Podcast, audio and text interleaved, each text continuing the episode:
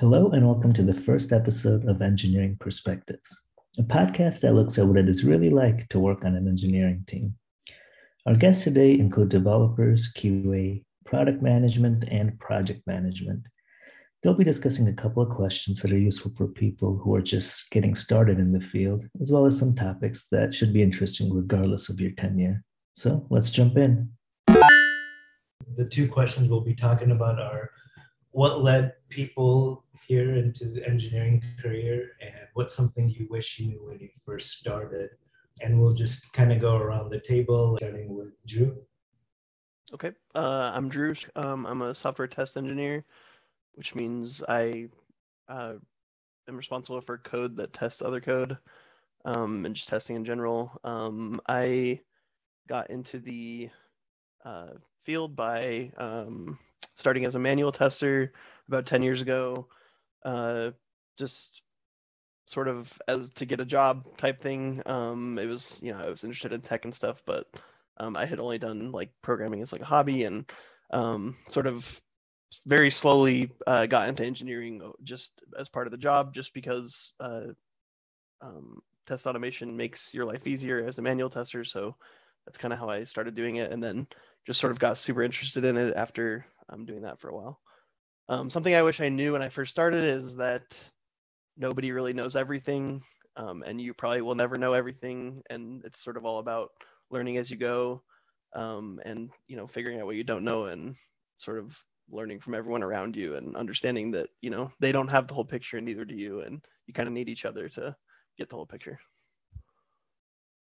Yeah, I think the there's no way every, everyone knows everything is such a big thing because like you know I when I see um, for example like you look at job posts and they're like oh we want 10 plus Java 10 plus years of Java and you're like why?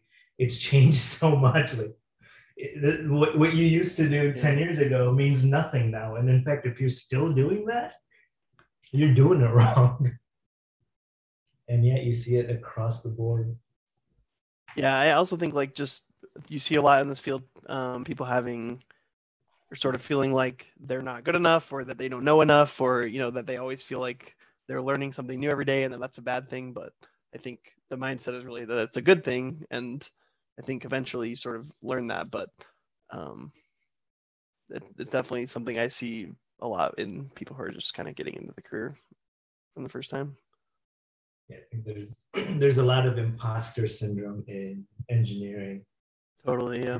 Because the roles are changing so often, and some roles didn't even exist like three years ago. It's like, oh, this didn't really, this wasn't a thing not too long ago, and now it is.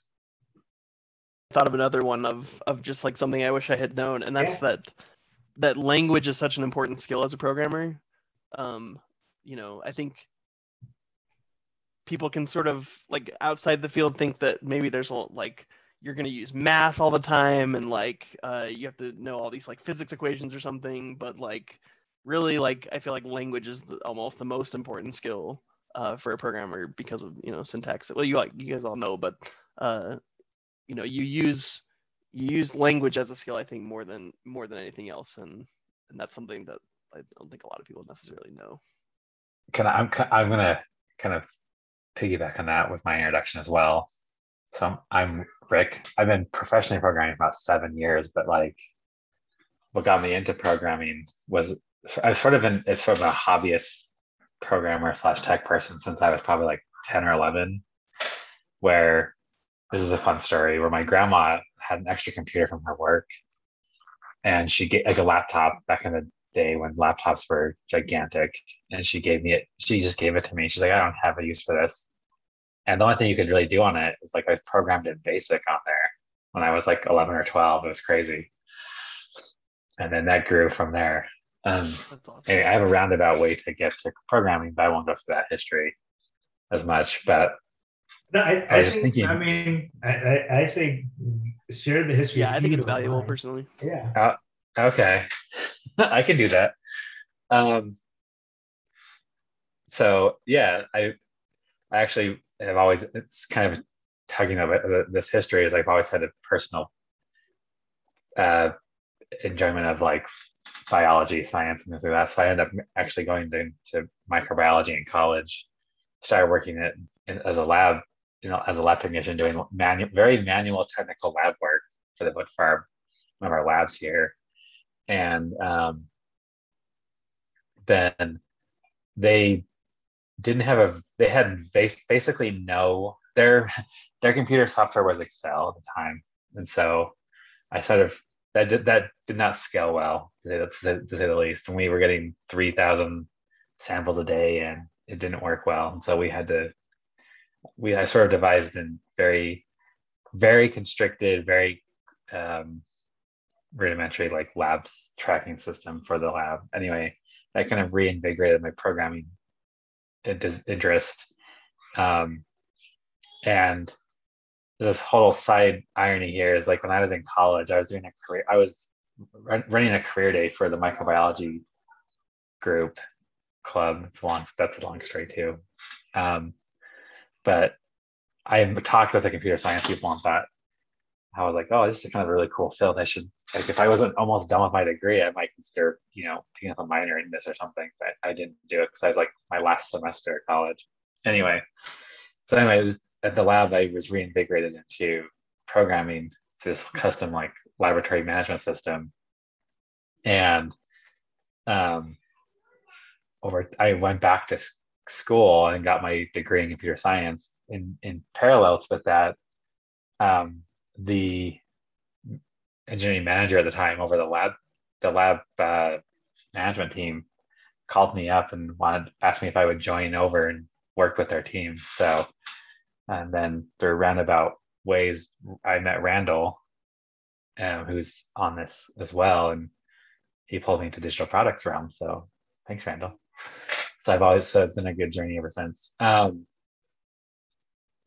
anyway, I was just thinking when Drew was talking, I, this is what I was going to say, and I was kind of piggybacking on it. Was I think things people don't realize when they get into, they can they hear about it, they don't really know, you don't really experience it until you get into software. Is how much learning takes place. Like you're, it's a, it's sort of a good thing in a way of like you're constantly learning something new. And I think the challenge there is knowing what to learn, you know, and so you become really good at trying to pick through and say, is this worth learning? Is this worth learning? And there's so much out there where there's like the like the JavaScript ecosystem is a great example of this, where things change so many times. There's new libraries that come up all the time, and knowing which ones are the ones to look into, which ones are the ones you want to try out. And so it's it's a fun journey, and it's also a challenge, I think, for being in software, where it's just always changing. I think it's I think it's a good thing personally. I enjoy the challenge. So, same. But but to Darshan's point, I do think that causes a lot of imposter syndrome because there's always someone who knows more about it than you, and so you're like, am I good enough for this? So yeah, I definitely think it strikes hard into this industry. I think also like I, I think Randall mentioned this one time um, years ago uh, that there's sort of a point where where programming clicks for you and you sort of turn a corner and you're like okay i can i think i can like sort of use this to do anything now you know versus while you're learning it it can feel like abstract and just strange and like a totally new concept you know? But then you sort of turn a corner where you know what you need to learn now and you can use that knowledge to like sort of make what you need to make and know what you need to learn essentially um, which i always liked I can go next. Um, my name is Jamie. I'm a, I'd say primarily a backend software engineer. Here, I have about four and a half years experience. And similar to uh, Brick, I I came over from uh, biochemistry, not here at, but I studied biochemistry, and I got a minor in computer science while at school. And through the advice of a friend, uh, that became my primary focus and eventually my profession. So um, I would I would argue the most important, or well, not the most important thing, but uh, something that I wish I had known uh, when I was just starting out um, is that the hiring process, when you're not picked, it's not necessarily about you weren't the best candidate. It's sometimes just difficult being in the hiring process, you know, as as a as a member of the hiring team, because you're what you find is you're not looking for a needle in a haystack. You're looking for a needle in a stack of needles. You have all these great people with all these really diverse skill sets and excellent experience. And the real question comes down to is, you know, who's the best fit for the team? You know, some people think that uh, this profession is the, uh, just a bunch of whiz kids that are the smartest people they ever meet, and they're you know geeky and hard to talk to. Sure, I mean there might be one or two you know in the organization or even per team, but arguably team fit is one of the most important things. And you know if you're easy to get along with, if you're someone who you know works for the betterment of the group rather than yourself um, there'll always be a place for you uh, you know, provided, you know, you have good fundamentals and you're willing to grow them. The interviewing process and what it means and what it doesn't mean is so big because, like, I imagine um, with the amount of jobs out there and the different um, variations on interview styles, you know, company to company, when you're first starting out, I I imagine there's a lot of rejection at first, and that can be Oh yeah. It can definitely be demoralizing, but it's like like you said it. You know, it's not you. I mean, it might be you, but chances are it's not yeah. you. Um, it's just you know, it's it's not a. There, it's the interview process isn't about are you good enough. That's certainly the wrong way of thinking about an interview. But yeah, I think that's there. There's an episode right there. Like we could so much about that stuff. It's absolutely. Yeah, well, um, Darshan, I you, you have say this a lot to people in interviews you probably still do, where towards the end of the interview, we go through the technical stuff and everything, but you have mentioned in the past, like, it's not just like the person interviewing, sort of also interviewing the company they're wanting to work for, the team. It's like make sure that you like they, they think this is the right place for them, you know, and totally. And we've had people, I know we've had people come to us and say things like, "Do you guys, you know, I really want to do like machine learning. How much do you guys do? And we don't do a ton of that right now. And so it's kind of like this might be the right fit for you if this is what your passion is, you know, or anyway. I think it's a I think it goes both ways in the interview process where the and I, I think you're 100% spot. This is a whole other episode topic, but it's like people come in and say, "Hey, am I good enough to get interviewed?" But really, isn't that? It's like there's a whole there's a whole list of variables that go into hiring somebody and one of the those one of those things is the person their skill but the team fit is the person right for the company is the company is the company right for this person et cetera. And it goes both ways i think on every on the interview process.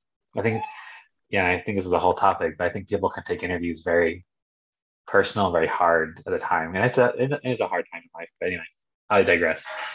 No, i also think just whole, in general th- this is a field where interviews are just more difficult than normal. I think you know, which is definitely true. But like y- you get used to it, obviously. But um, I think it's a it's a higher higher level stress interview than than the, the typical interview, just because of the technical nature of it and the sort of on the spot nature of it. You know.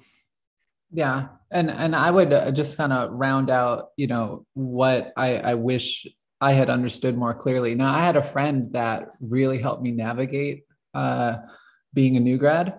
But the truth is also, people aren't, I mean, teams might be looking for people who have all kinds of things on their resume, even as a new grad. But from what my experience has been and what I, I've seen, it's it's more about really strong fundamentals and good exposure. You know, if you're a new grad, no one's expecting you to have built you know enterprise level pieces of software with uh, perfect techniques modern principles you know those are things you you i i would argue you kind of learn through mentorship you know? So having strong fundament, fundamentals allows you to build through mentorship on top of something that's you know solid. So you know good baselines uh, you know good foundations lead to good houses i guess. Could not agree more jamie very well said. I'm Randall. I've been a software engineer for like 17 years, which sounds kind of crazy to think about. Um, mainly and more recently on the front end side of things, um, but a lot of experience in database and some sort of the, the what the web is even built on today in, in PHP and some of these other languages that I don't really write all that often anymore, but um, a lot of exposure to all those different things. Um, I got into programming. I was just sort of a tinkerer as a kid, sort of like it's been mentioned before, but I would do sort of weird stuff. Like I learned basic and when I was like 12 and when even when I was younger than that, I would do fun stuff with like a Mac and I would reconfigure it to play different sounds when it would boot up. Like I'll just just would kind of tinker and play around with stuff. And then, so believe it or not, when I was dating my wife, this was I mean we were high school sweethearts, but my father-in-law was a systems engineer at uh, Dominion Energy, and he's he's a really really good strong engineer. But he uh, got me into programming because he needed help on a side project, and he was probably just being charitable towards me. But he taught me PHP and and JavaScript way way back when, and then I got a job doing it um, shortly after I got married, and have kind of been in that space ever since, and I've really enjoyed it. Um, but along the same lines of, if I had to say what what I wish I knew more at the beginning was I sort of dived into the immediate technologies and frameworks and what was happening um, and sort of learn the systems and then had to rework back to learn the foundations um, and and that that i mean it, worked out for me but I, I, had an awareness of that and sort of went back and learned those foundations. And i as jamie just mentioned that was a huge huge help once i learned the foundations and sort of uh, had those, I could do more with and and frameworks and languages sort of just come and go but those those foundations sort of stay and i can apply those found, that foundational knowledge just about anywhere um, so that's super helpful. Uh, other things that i really um, i think i'm actually good at this. So it's not really like a, I wish i would have learned this but i see a lot of programmers struggle is sort of this um, expectation misalignment maybe or uh, yeah like they, there's an expectation that i think people put on themselves that's unfair they expect they need to master react some like new context api or hooks or whatever. And and that's good and all but i think that there's like you, i would recommend to sort of slow down and read through the docs and sort of not just sort of dive in and watch a YouTube video about it and sort of move off, but sort of understand at a foundational level how those things work so you can properly use them and understand them. It, it, it turns out much better for me in that way. Um, and one more thing is also don't be afraid to dive in and break stuff. And I don't mean like production systems at your work, I mean just just do like it's okay. It's okay. I think this goes along with expectations. Like you should be breaking stuff as a programmer, like on your local machine, whatever, if you see errors or whatever. That's normal and totally expected. I know engineers that see that and get really discouraged when things don't just work. And part, I think part of our job as engineers are troubleshooting and ability to sort of, oh, here's an error, I can fix that. And sort of having that mentality and just sort of knocking those dominoes down until you understand what's what's going on and how to make it work. I couldn't agree more. And not only is it normal, it's it's like it's you can't understate how normal it is. It's like literally an everyday thing. Like you will debug yeah. every single day in this job, and you will run yep. into errors every single day. And the like the testing field exists for that reason. And and there isn't an engineer on the planet that it isn't like that for. You know, like I've been fortunate enough to work at you know a Fortune 100 company with some genuinely some of the best engineers that exist, and they all wrote code with bugs. You know, like that's just part of uh, part of the gig and um, and just and part of being a professional in this business is not sort of stressing out about bugs and and seeing them as opportunities like you said to you know i can fix mm-hmm. this um, yep. one of the companies i worked for they had a thing and i mean it was kind of tongue-in-cheek but also kind of serious not serious but like real because all the most senior engineers had done this, but they're like, you're not a real engineer till you've lost the company a million dollars. Because that's that was just the reality of it. yeah. Yeah. And that I think it's part of like the dopamine thing that that Dershowitz was talking about too. You know, it's satisfying to to fix those errors and and to get your systems to a point where they feel clean and they feel like they're working and um, you know that's that's part of what I love about being a tester is that that's a genuinely satisfying thing when you find bugs and and they get fixed. You know. Uh, my name is Jihoon. Um, I've been working as a software developer, and regarding my career, so the first uh, my experience with the programming was uh, like a I don't know elementary school or maybe junior uh, junior school. I was uh, uh, able to participate the uh, kind of special the programming courses at school.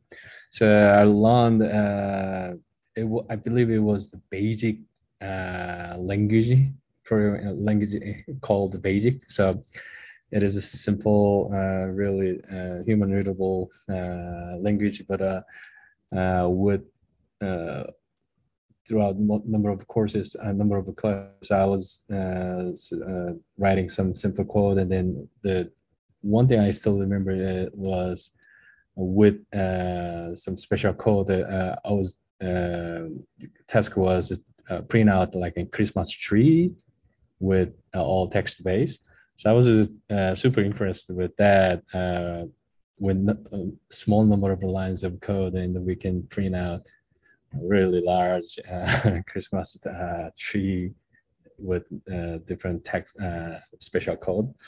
So I was really impressed with that programming language at the moment, and then the, once I decided the career, I didn't choose the programming right away, but eventually I landed in uh, software engineering and and I learned uh, based on that based on that my previous really uh, good impression with the programming language I was able to follow uh, learning language programming language and then and that's why I uh, keep doing that and and regarding uh, programming yeah so Java kind of was my first uh, language, and throughout my college level courses, number of courses uh, working with the Java language, and that's uh, luckily uh, Java is still kind of a common popular language, so I can utilize that my experience. But uh, uh, nowadays, what I was what I'm thinking is uh, working as a software developer or uh, maybe uh, like a uh, lead developer or engineering manager it's not uh, the language is not only enough. We as we may already know a lot of different things we have to uh, learn or, or be good at like communication or managing uh, basically like a work uh, we have to be good uh, good at uh, working with others. Uh, so that's i think those skills and and those software ability is um, much important than uh, programming language itself right now so anyway uh, that's my story and uh, about me and and I've been doing uh, I've been enjoying uh, working with uh, PyTeam uh, a little over a year and then I learned a lot and hopefully I can uh, share my knowledge and as we go. Um, that's all for me. I really liked your point about the soft skills. I think that's a, a great point. Yeah. How collaborative. It really is as mm-hmm. a job, and that's something that's maybe not so um, yeah. so like straightforward or you know people don't necessarily know that before getting into the field how how collaborative it really is you know you're not just sitting by mm. yourself working on code exactly. every day you know in a vacuum you're working with other people so yep Yeah. so a lot of to things to we have to learn yep right thanks Jihoon. uh mm-hmm. tanya you're up you're up next Okay. Um, so I'm Tanya. I should say Tanya IF because my last name is long, but um, I have worked in technology for about 12 years. Um, and before that, I worked on the business side um, at Myriad. And um, my education is in business um, administration and management, um, but I'm now continuing education in psychology. Um, however, I do believe that all of it relates to um, what I do now and what I will do in the future. So for technology, I I found myself, um, I guess, in, on the business side, observing um, software and the way that users interacted with software. And I saw a lot of opportunity um, to improve um, their interactions and how they used it um, and efficiencies, um, but without anyone who really could represent um, them as a user, but also effectively work in technology. And I would say that this was actually about 12 years ago. Um, so product management, at least in a, a, from a software perspective, wasn't really out there yet. And if it was, it was maybe not a huge trade that was happening. So um, when I moved into technology, I was a um, software test engineer, manual testing to begin with. Um, and then I, I went into business um, analysis at that point, And then I kind of just moved through different roles as they became available in technology that was not a test engineer, was not a um, engine, you know, a software engineer, was not a software engineering manager, um, but was the that kind of critical person in between the users and the engineers. So in a way, I was actually doing product management um, before I even knew it. So before I realized. So with that said, when that was happening, I investigated um, product ownership through like the Scrum and Agile um, principles and did certifications there. Um, and I really liked just being able to relate to users, um, but work with work with the engineers to deliver um, you know usable products.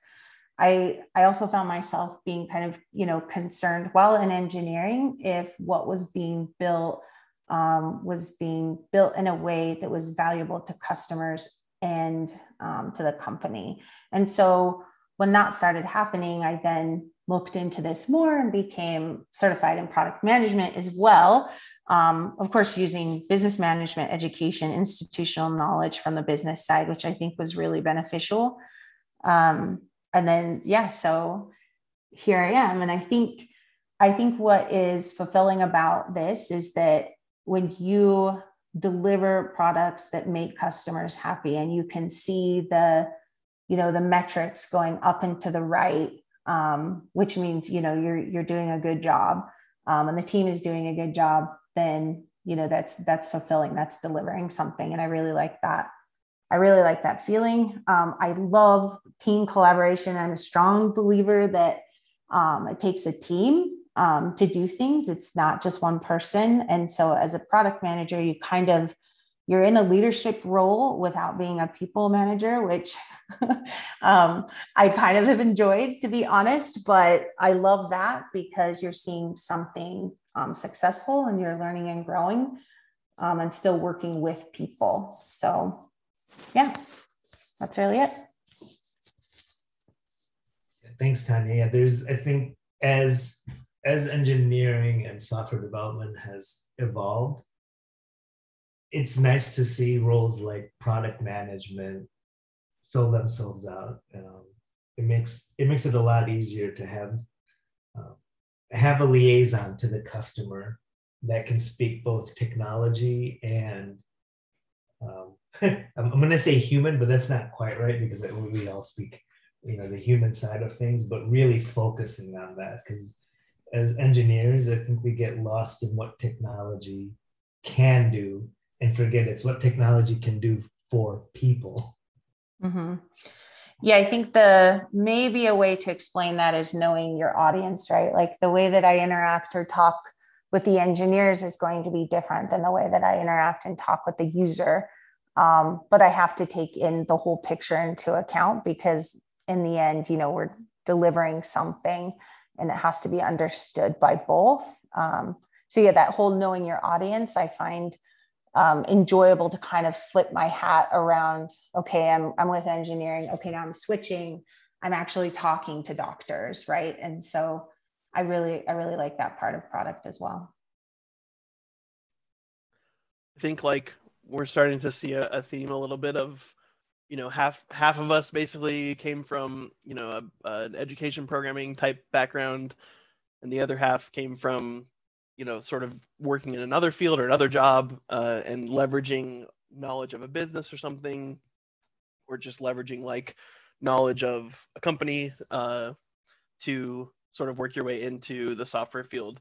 I think like I I definitely fall into that category. I think Brick arguably does as well, and and Tanya of course. Um, but it's a perfectly viable path, and you know I think it's good to like show people that that you know there's there's other ways to get into the industry rather than you know just having a super strong programming background first and then getting into it you know?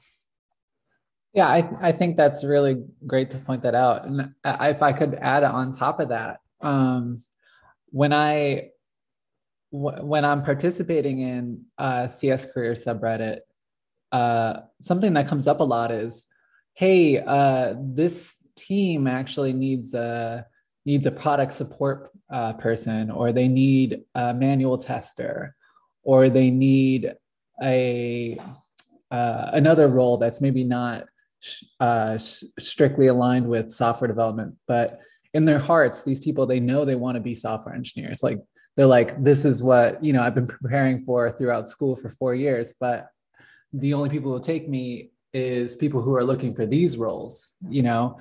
And um, I've I've kind of warned people against like going, hey, why don't you take that role and then in two years or in six months or whatever their timeline is, you know, approach them about wanting to move into software development. I've always told people it's like if that's what you want to do, that's what you should be looking for, and that's how you should be approaching it. Um, because when someone like i mean even our team it's like when we want a, a, test engineer we want someone dedicated to it that's dedicated to the craft of it right? Not looking to try and use it as a, a way to break in only because it's even harder to find a good test engineer than it is to find a good software engineer you know? That's the only reason there's an opening right? Um, so i mean what do you what do you think about that drew? Having you know notice that people kind of approach this from different career standpoints. Yeah, I mean, I think that's changed over time too. Like, especially with testing, like automated testing, excuse me, is a is honestly a fairly new thing in the grand scheme of things. You know, um, when I started my career, it wasn't really even on the radar hardly. Um, and yeah, I think a lot of people, because of that, because it was you know mostly manual testing, they do see it as a stepping stone um, into development. But I do think it truly is its own discipline, and you know, people can find that they might want to make their own careers out of just testing, which is obviously what I've done. Um, but it, it's a little more rare. You know, a lot of people want to become software developers. It's a little more, um, you know, fancy or I don't know, but uh, but you know, testing definitely has become sort of its own discipline and something you can seek seek sink your teeth into and um, you know make it its own thing, make its own career out of it.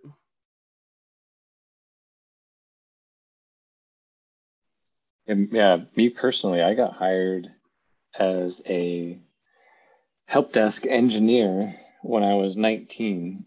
And um, within a couple years, I'd moved. I became IT manager at a, a company, and then I started really programming uh, mostly at that point. I mean, I was managing, I was scripting everything, and then I was managing web applications and building large new web applications that were business critical. And that's like, I did not get in the field as a programmer initially. I sort of molded into it, as you guys were saying, and it, it worked out really well. So I think that's really good advice. Yeah. Well, I mean, oh, sorry. Go ahead, Brick. I don't want to take up. I was just gonna say, yeah, I, I mean, mine was similar to Randall, where like when I came over to the tech side of things from the laboratory, my initial job there wasn't even a junior software engineer. I was a I did production support, which I actually was a really valuable role for a lot of reasons. Um, that could be a whole other topic too, but that experience gave me um, clarity into like what it means to be a test engineer versus a software engineer versus this production support role I was in. And I was in a really good spot to help the users of our software. And I learned our software, and I, eventually that grew into a junior software engineering role. Um, so yeah, like I didn't like, and I came from a, a whole different background from then. I kind of grew my skills in in development as a production support engineer, and it grew into where I'm at today as a you know software engineer for the digital products team. So anyway, long story short, yeah, I don't think I think it's really good to point out that you don't have to take this traditional route of well, I majored in computer science and maybe got my master's in computer science and I'm, I'm going to be a, an internship and all this stuff. I think you can find alternative routes into software. All right, uh, Jen, you're up. All right. Uh, what I have to contribute is really similar to Tanya. Um, project management, where I started, um, when I started, was very unofficial, I guess you could say. I mean, project management itself, you know, in the waterfall traditional sense on large government projects has been around for a long time. I think the first time it was ever used was on the Manhattan Project. So that's a great start to a, a career industry.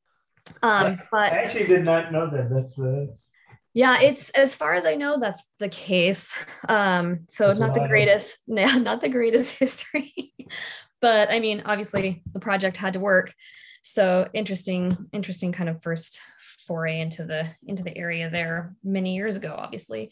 Um, but when I was in school, I wanted to be involved in animation really bad, and I and I wanted to do production management. And I knew it wasn't like I'm not an animator, I'm not an artist, but I did um, really want to build and develop those films from like the production standpoint, getting things done, being accountable for the overall delivery on time of films. And I and and really and it wasn't so much just animation. I happen to love animation.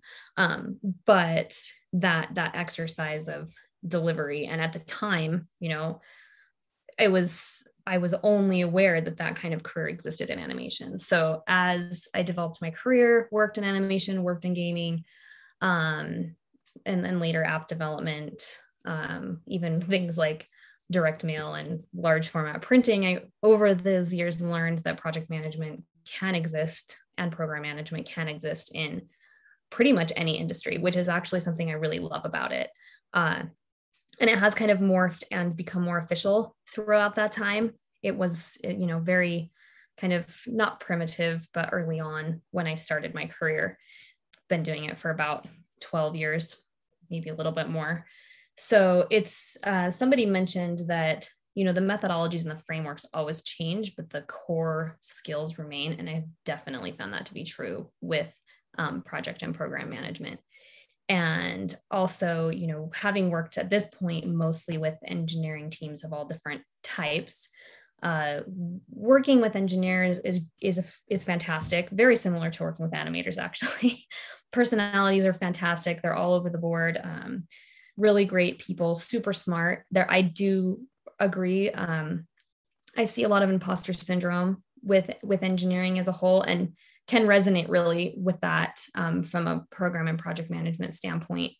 Um, the best project and program managers that I've worked with in my career are the ones that want the critical feedback. They feel like if you're just giving compliments, they're doing something wrong or you're not being honest with them because uh, they are really those high performing individuals and want to constantly be improving and know that they could be doing something better.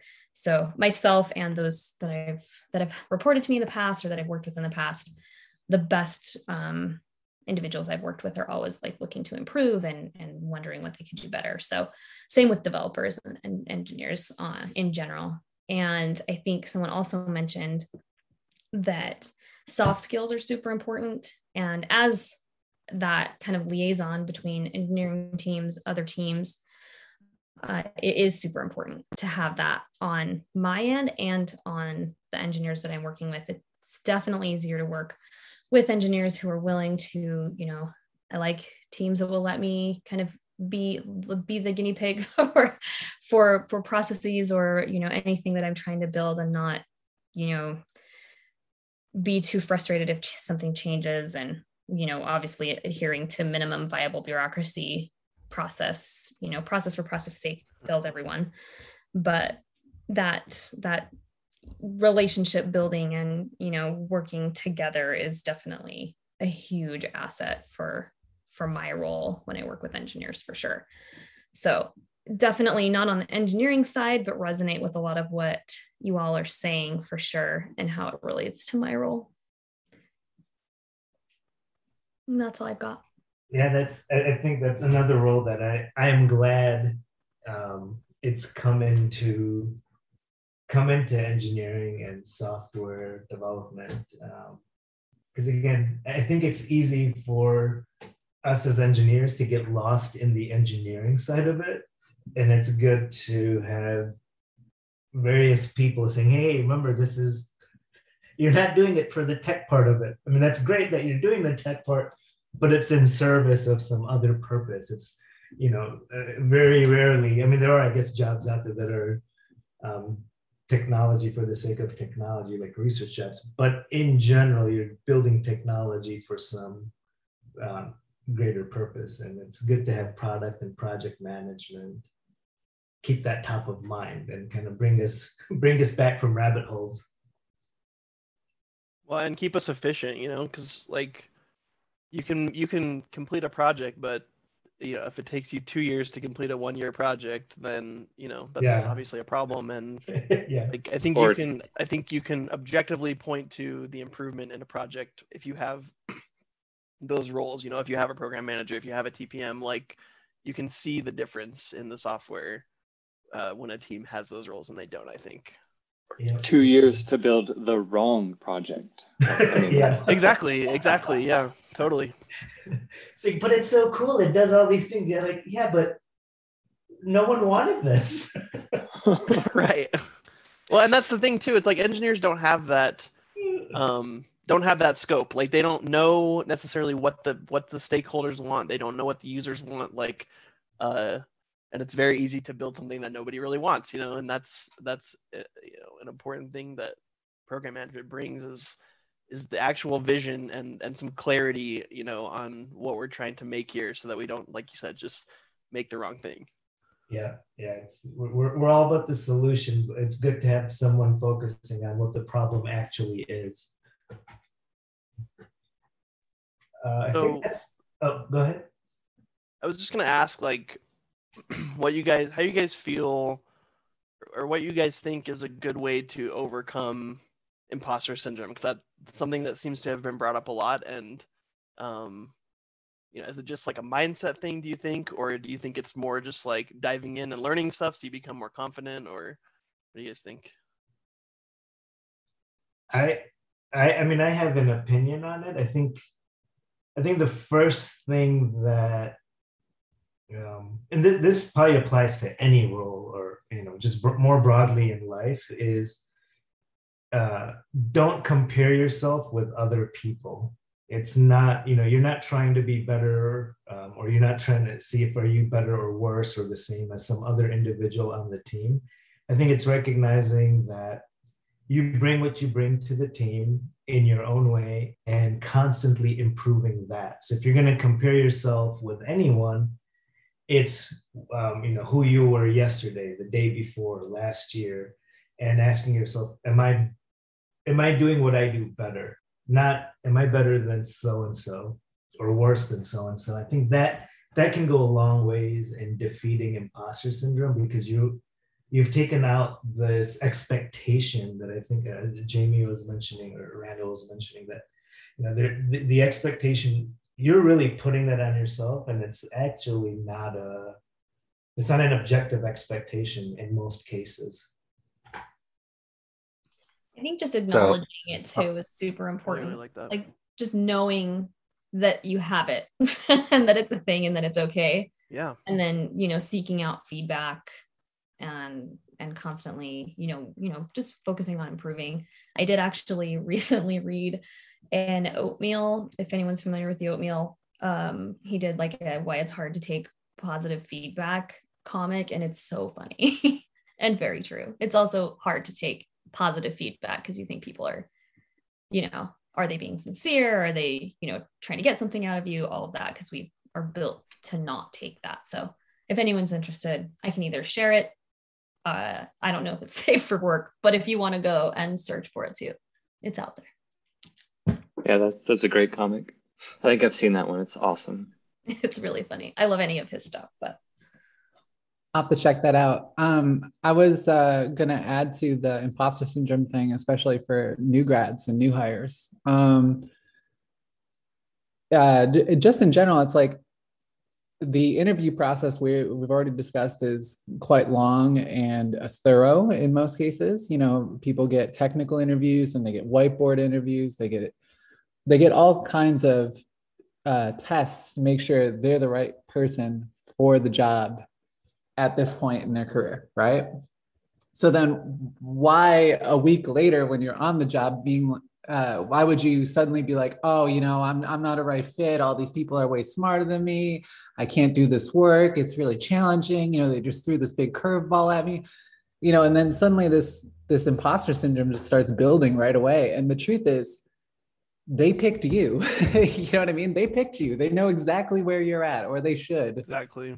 And so it, the best thing to just do is to just ask what is the you know what is the standard you're expecting how you know where where do you believe i'm at where do you think i can go and work with your manager work with your senior leadership to achieve that. You know what i mean? And that's essentially basically um, unless you've got 30 years experience and you're you know you're the subject matter expert in your field there's probably someone you can be learning from. So you know when you when you decide on a team that's the right fit for you make sure they have someone that you can learn from or that will learn with you.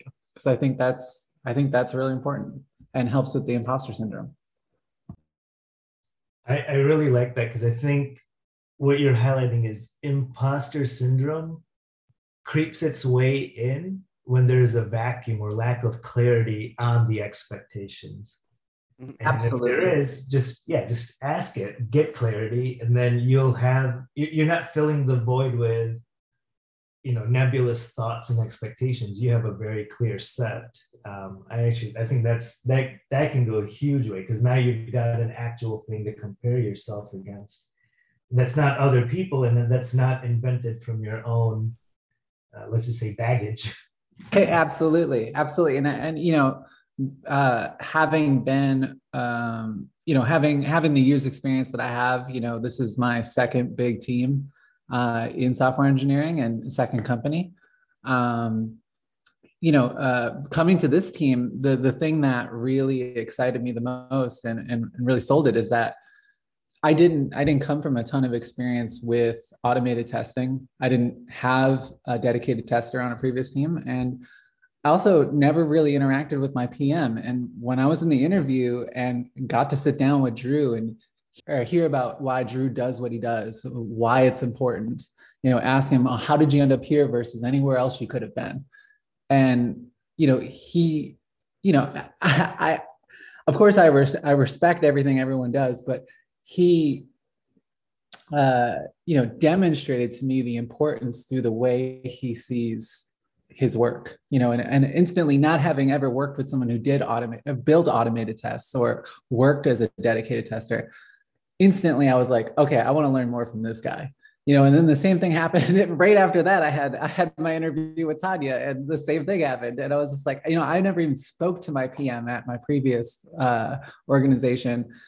And here i'm sitting across from somebody who you know is like an octopus. She she has a different arm in in every aspect of the business in order to understand it from a complete you know top down and bottom up and then and then be able to provide direction from there. You know that's seeing seeing her uh, share just even a, a glimpse of that role you know helped me realize wait a minute this person's not just deciding what we do they're they're steering the ship in terms of where the this part of the company can and will go you know and that that really sold you know uh, you know again of course you know respect everybody for what they do but it it gave me an internal understanding of like hey this is why this role just like testing is extremely valuable even though i never even really seen it before you know? So i think i think for for you know again from a, a newer grad perspective or a newer team member perspective seeing roles you didn't necessarily interact with before um, you know is, is great and and you can you can learn uh, you can learn additional respect and additional uh, leverage with those people I wanted to go back to something you guys were talking about earlier and around like asking questions to get clarity and sort of that helping out with imposter syndrome. And I think like that's, that's just in general a really good skill set to have as an engineer. Like I think if you are the type of person that's like afraid to ask questions because you'll, you know, look stupid or whatever, I think like you'll really struggle in this field because, you know, you really have to ask people questions every day. You have to get clarity on things all the time. Um, and like you can never really learn or grow like as an engineer without asking hard questions on a regular basis. Like I think it's just a really, really important skill to have. Yeah, I agree. It's there is no dumb question, but there are lots lots of dumb assumptions. Yeah, I was, I was gonna say like I find I find the worst thing to do is assume something because when you do that, you're gonna be wrong. I, I just that's yeah. just true in life generally, but definitely in software. I've made assumptions with my code or my software and thought this is how it's gonna work, and I'm totally wrong. So I that's I I uh, that's why where I, my questions try to come from is just making sure I understand everything going into the problem, into the solution, making sure those assumptions, my assumptions aren't biasing me to do the work a certain way. So yeah, I think I think asking questions is one of the most important things we do. Yeah, well, I, I mean, those like, questions oh, make. Sorry, just I was just going to say those questions make such a huge difference in like the functionality, right? And how it's going to perform. So it's like, of course, ask those questions. You're in the code. Like, I, I love the questions. And that is, I think that's really important to note about, you know, a product manager, a UX designer, a program manager, a project manager, and then the engineers and even test engineers is that that's why I'm so big on team. It's like, sure, I'll bring in, you know, let's just say best case scenario 70% of the requirements of like needs to do this i can answer this it has to do this and this is why and i can give you know everybody that but it takes the team to look at it and say oh what about this or i'm thinking of something or what you know there's no our positions are not in isolation like and that's what makes us good and so as being a product manager um, listening and taking information and using it the right way and prioritizing and stuff is so important. Um, but I can't I can't do it alone, right? And so it, ha- it has to be a team. So that's why full circle back to your questions, Brick. Like we have to have those questions. We have to have conversations, and sometimes we have to have them over and over again until we get to the point where like, okay, now we've hit it, right? So I'm all about the questions any other questions about anything we've discussed? Otherwise, we can maybe pull up some topics from uh, CS career questions and see what we think. I don't know. What, what do you guys want to do? Sounds good. Yeah. Yeah, some of those are fun. Right, I've got one for you guys. I saw just last night. Um, yeah. The conversation I was having with someone.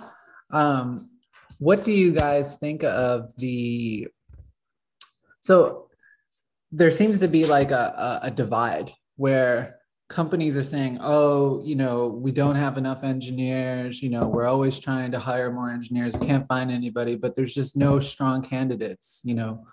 Um, versus on the new grad side, there's seems to be a horde of new grads where they're like, hey, I'm looking for a job. I have applied a thousand times. No one uh, seems to get back to me. What am I doing wrong? Um, do you guys think that that gulf is, is real in reality and why do you think that that exists if, if it does you know if you accept the premise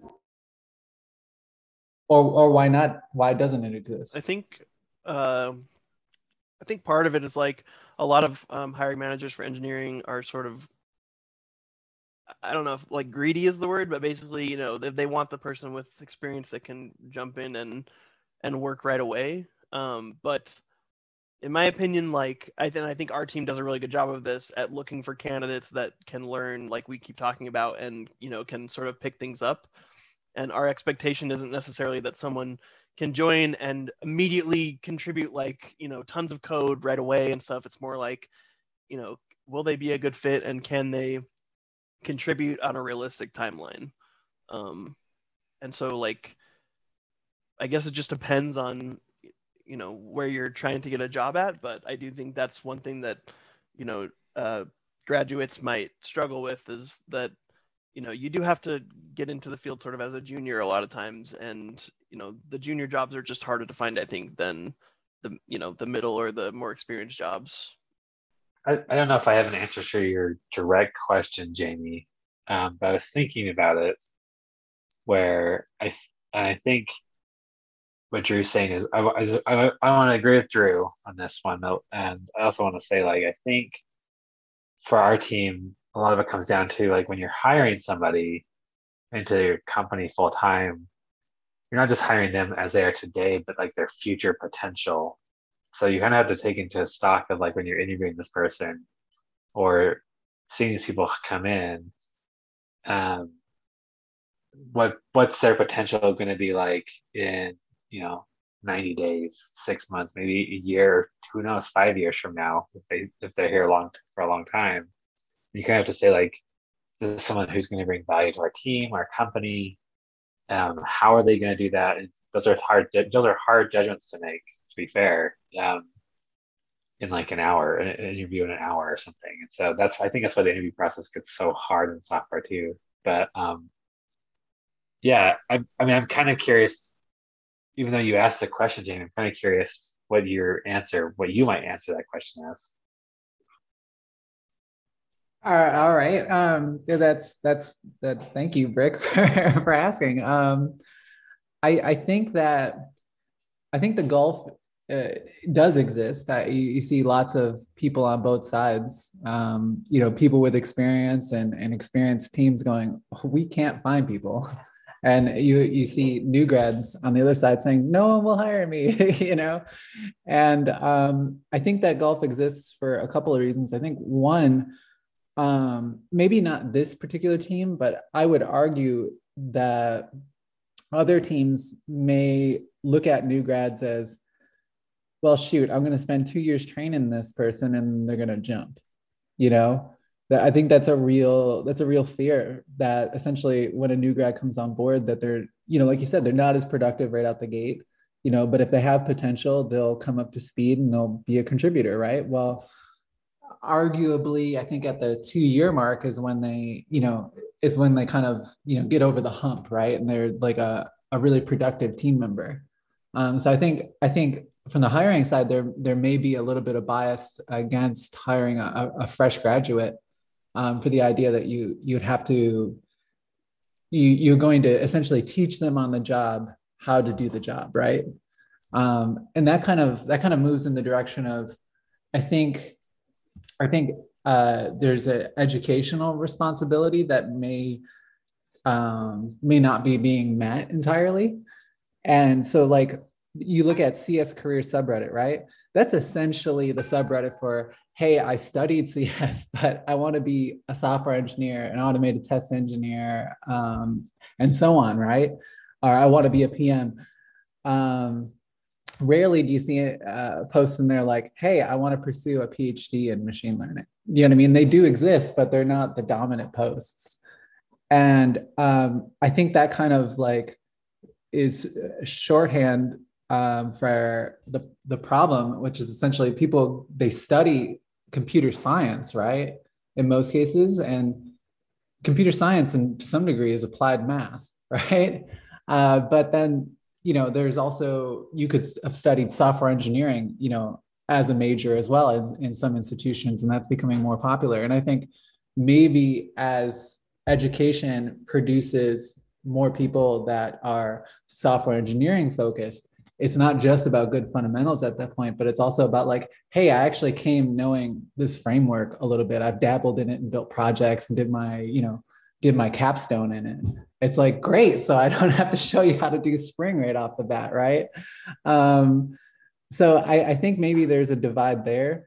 And then I think um, I think new grads maybe struggle finding uh, finding places because that my impression has been that you know when we've been hiring, it's not that we got ten thousand applicants and it was a needle in a stack of needles problem, but in some cases it was we got three needles and unfortunately none were the right fit for us. You know, um, so I think maybe new grads need to expand how they look for jobs. Maybe not go for the lowest hanging fruit, which is you know just hit up everything on LinkedIn with a click of a button, and then hit up everything on Indeed.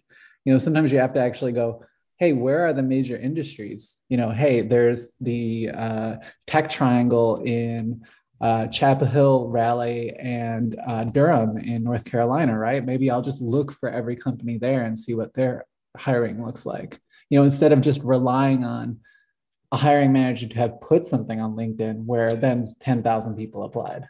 You know so i think i think it's maybe it's on both sides and i think it's almost like a self-inflicted industry wound. You know we could close that gap ourselves. We produce i think i mean think about it um, every college produces like 100 cs graduates a year how could there possibly be a shortage, even if a third of them aren't, you know, uh, actually weigh in, weigh in now that I've said that.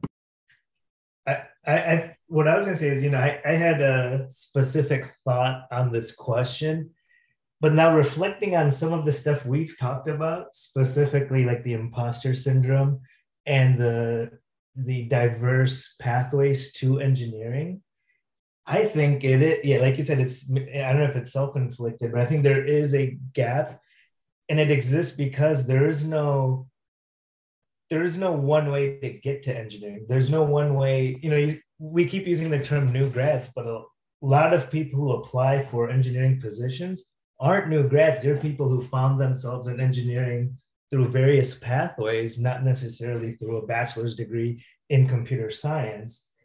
Um, and I, I, I think part of it is that there are so many different pathways and that there isn't really a good accepted definition, right? There is no, um, uh, there is no uh, like an LSAT or something like that for engineering, um, for software engineering. I mean, I guess there's like a ABET certification, maybe.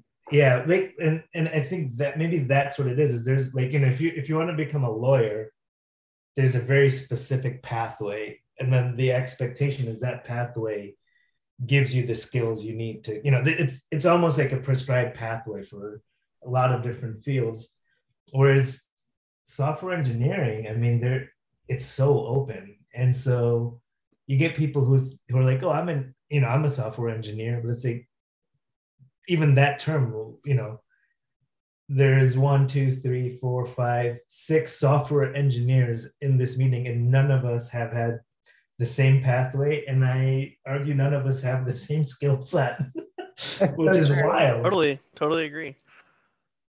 I was just I think, thinking. Uh, oh, go ahead, Drew. Oh, go ahead. I was just saying. I was just thinking, kind of what Darshan's saying is. I think the hard part with that is too is like when you start to say like and, and don't get me wrong, people have tried to find ways to say if you have this certification, that means you're a good software engineer. If you don't, I, I think the problem is is just we didn't say like, oh, we need to hire software engineers to do our project. We look at it and say like, my neighbor was my old neighbor was a software engineer, and he and he he had different skill sets as a software engineer than I did. Like, obviously, we have the same ideas of because we both kind of have the same ideas on the fundamental level, like Randall was saying, that every company needs you for different different reasons for their software. And it's hard to say like because like for example his position he was working at a company where they uh, manufactured some 3d modeling products and they their stuff was all on ruby on rails. And like they're i'm sure they were probably like why would we hire a java person to come do that? We need someone who knows ruby. And i think that did and they have a whole different aspect of like they didn't have any real client facing software. It was all like ma- managing their warehouse and their logistics.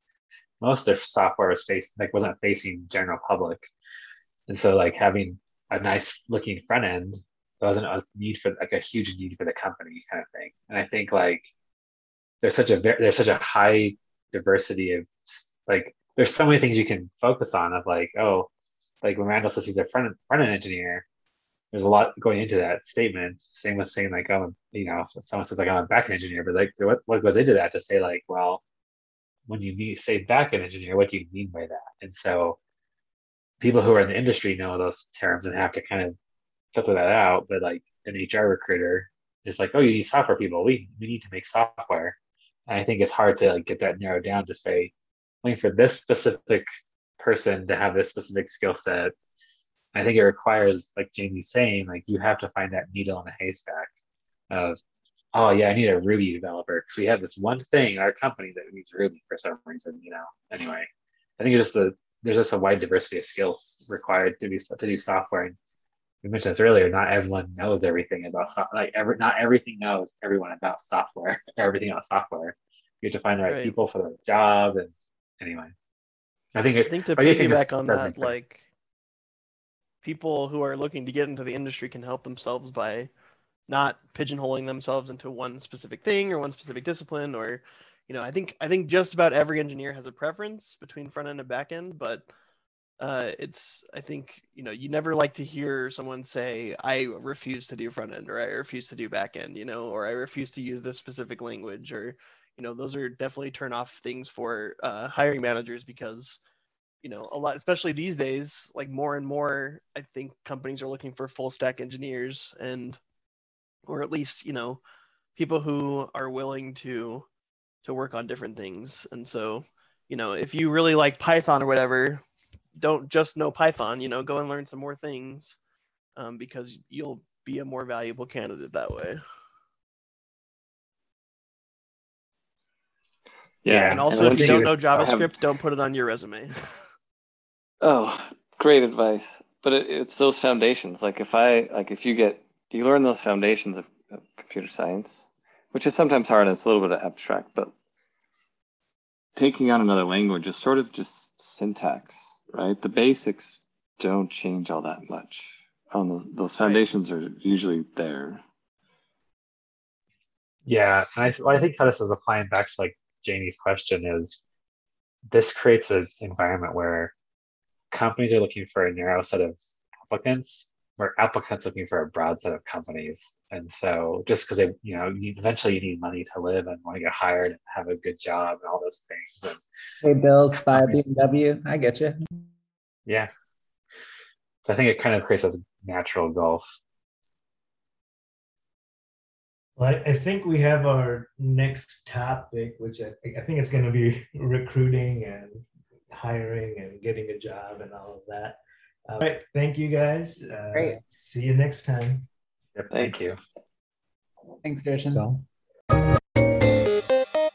Thank you so much for tuning in, and we hope to see you next time, where we'll be discussing recruiting the good, the bad, and the ugly.